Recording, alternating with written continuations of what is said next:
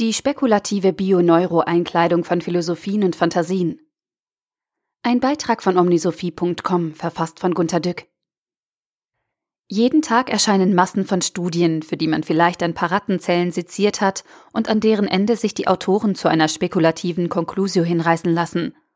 Etwa, dass die Vorgänge in der studierten Zelle auf die Idee bringen könnten, zum Beispiel die konfuzianische Lehre auf ein stabiles Neurofundament zu stellen solche wissenschaftlichen Studien sind fast nie gut lesbar, nur Fremdwortsalat. Aber die könnte vielleicht Spekulationen in den Schlusssätzen werden sofort genüsslich von Journalisten aufgegriffen und wortwörtlich kopiert. Nicht ganz wörtlich, denn vorher wird noch schnell könnte vielleicht in wissenschaftlich gesichert umgewandelt. Das bietet sich an. Entweder aus Dummheit oder aus Freelancer-Journalismus, der schnell viele Artikel für geringen Mehrverdienst raushauen muss.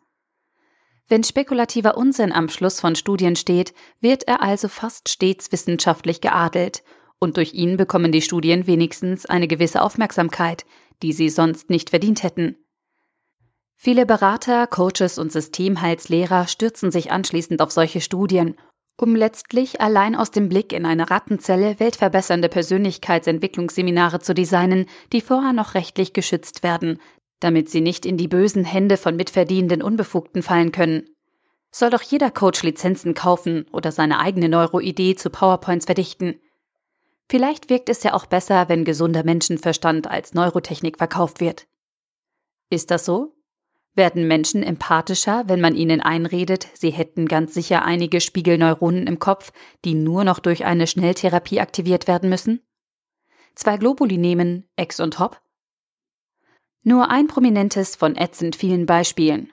Nun sind 25 Jahre ins Land gegangen, seit Rizzolattis Team die Beobachtungen an einem Makakenaffengehirn der Welt mitteilte, die man leider so nicht gut an einem Menschen wiederholen möchte, weil der Versuch nicht so gesund ist. Seitdem schießen die Spekulationen ins Uferlose.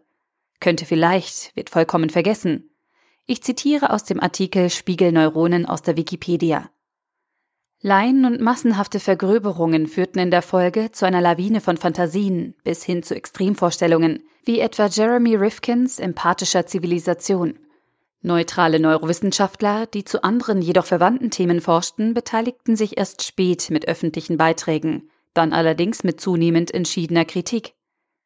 David Purple, Spezialist für Neurobiologie der Sprache an der New York University, fasste seine Einschätzung so zusammen. Die Zellen sind da, aber wozu sie gut sind und was sie machen, das wissen wir überhaupt nicht. Wer wartet heute noch auf gesicherte Erkenntnisse? Los, schnell spekulative Bücher schreiben. Schauen Sie einfach unter Spiegelneuronen bei Amazon vorbei und kaufen Sie ein Regal Empathie. Es wird immer moderner, religiöse Gefühle, Ethik, die Freiheit des Willens und besonders den Sinn des Lebens neuro- oder evolutionsbiologisch neu einzukleiden, uns bis hin zu Fantasien über Heilslehren zu verkleiden. Unsere wahre Natur ist die der Mammutjäger, sagen die Neuros und Evos. Ganz gewiss. Aber es stimmt ja nicht. Ich erinnere mich noch ganz genau an meine eigene Zeit als Mammutjäger, als wir in der Kälte mit Spießen herumsaßen und uns der Schamane erklärte, wir würden vom Affen abstammen und unsere Bestimmung wäre es eigentlich, in einem warmen Paradies auf Bäume zu klettern und Bananen satt zu haben. Diese Tendenz, nie mehr auf gesicherte Erkenntnisse zu warten, hat uns nun eine Überfülle stets hypermodernster Neurobio-Lehren beschert, so dass wir heute bequem nach einer Neurobio-Einkleidung surfen können, die ganz speziell zu uns persönlich passt. Für jeden Lebenssinn steht ein Buch bereit. Filterblase garantiert. Gemeinsinnige holen Spiegelneuronen hervor, Kapitalisten die Raubtiernatur des Menschen. Religiöse messen das Hirnarealzucken beim Gebet. Alles Neuromantik oder was? Ach, selbst wenn die Wissenschaft genau wüsste, welche hirnlichen Möglichkeiten wir haben. Denken, fühlen und handeln müssen wir noch selbst. Vorerst jedenfalls noch. Kann ja sein, dass nach dem derzeitigen Dahinsiechen des erfundenen Homo economicus uns noch ein Homo neuroticus aufgepropft werden wird. So eine Art von Kompromiss zwischen Mammut, Banane, Lohndumping und Smartphone. Der Artikel wurde gesprochen von Priya, Vorleserin bei Narando.